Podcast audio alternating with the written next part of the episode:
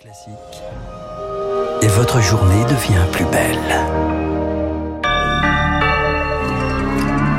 Voilà avec Augustin Lefebvre sur l'antenne de Radio Classique. Franck Ferrand vient d'arriver. Quel bonheur Le journal incontournable. Augustin. Demain commence dès ce matin un premier blocage contre la réforme des retraites dans certaines zones industrielles à la veille d'une journée de grève très attendue par l'intersyndicale. Ce matin, chaque camp dans son rôle. Le porte-parole du gouvernement Olivier Véran dit faire la différence entre ceux qui contestent et ceux qui veulent bloquer. Le secrétaire général de la CFDT, Laurent Berger, espère lui un mardi noir. Il était invité de France Inter. C'est la déclaration politique du matin. Demain, nous devons avoir une journée de mobilisation extrêmement puissante. Ça veut dire quoi? Ça veut dire d'abord beaucoup, beaucoup de gens dans les rues on peut faire plus fort que le 31 janvier dernier, qui était déjà que... la plus grosse mobilisation ouais. depuis le début des années 90. Cette nuit, les sénateurs ont adopté l'article 2 du projet de réforme. Il crée un index senior dans les entreprises de plus de 300 salariés. Aujourd'hui, la Chambre haute va examiner la création d'un CDI senior censé inciter les entreprises à les recruter. Et puis ce matin, réunion à Bercy entre le ministre de l'économie Bruno Le Maire, celle du commerce Olivier Grégoire et les représentants de la grande distribution. Nouvelle réunion sur la question des prix en rayon alors que le gouvernement a officialisé ce week-end l'abandon d'un panier anti-inflation. Augustin, choix culturel, Picasso, préhistoire. Oui, vous le savez, Guillaume, c'est le, on va commémorer début avril le cinquantenaire de la disparition de l'artiste. Il y a un certain nombre d'expositions qui sont organisées. Celle-là, elle est au Musée de l'Homme à Paris, en complément de l'exposition Art et préhistoire. Et on découvre les résonances entre les arts préhistoriques et la pratique artistique de Picasso, notamment dans ses sculptures des années 30, inspirées par les découvertes de l'époque et la diffusion des images dans la presse. Pas d'influence directe, mais un imaginaire, une esthétique qui infuse comme cette Vénus du gaz, reprise moderne des Vénus préhistoriques, ou cette femme allongée aux formes arrondies, Cécile Godefroy, commissaire de l'exposition.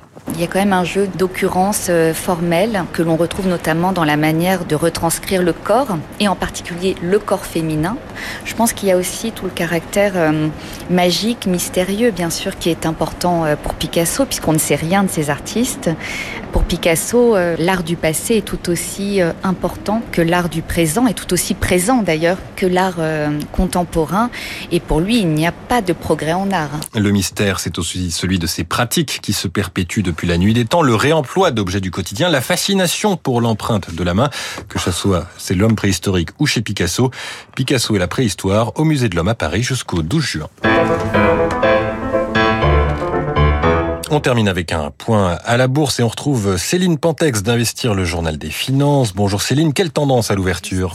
Eh bien, c'est une hausse pour le CAC 40 et plus qu'une hausse, un nouveau record absolu pour l'indice parisien, signé peu de temps après l'ouverture à 7390 points. Exit le précédent record qui pourtant n'est pas bien vieux, il date du 16 février. Ouverture positive euh, donc, qui relègue au second plan l'objectif de croissance annoncé par Pékin pour 2023, 5% de croissance visée. Alors oui, c'est plus que les 3% de 2022, mais cet objectif suscite des inquiétudes sur les mesures de relance qui seront mises en œuvre. Pékin assure ne pas vouloir une croissance désordonnée de son secteur immobilier, mais il semblerait surtout que la Chine soit sur la voie d'une plus grande centralisation du pouvoir autour de Xi Jinping et donc d'une moindre liberté pour les entités locales. Cet objectif pèse ce matin sur les marchés d'actions en Chine, pas à Paris, et par ricochet sur les prix de l'énergie. Merci Céline Pantex d'investir. Il est 9h06 sur Radio Classique. Vous avez rendez-vous avec Franck Ferrand. Je voulais, mon cher Franck, mais vous serez d'accord avec moi, euh, signaler quand même la présence d'un chef-d'œuvre ce soir sur Arte, donc à 20h50 vous qui aimez l'histoire, c'est L'Armée des Ombres, le film de Jean-Pierre Melville, oui, extraordinaire, avec et... Lino Ventura, Simone Signoret, Paul Meurice et Jean-Pierre Cassel. Et hier soir sur Arte, il y avait La canonnière du Yangtze, voilà. magnifique. Alors ça, c'est un autre film, oui, Robert Wise, sur la guerre donc euh, en Chine. Justement, euh, vous comprenez ma transition, c'est que nous allons parler de cette Chine des années 20 et 30 à travers le regard du grand reporter.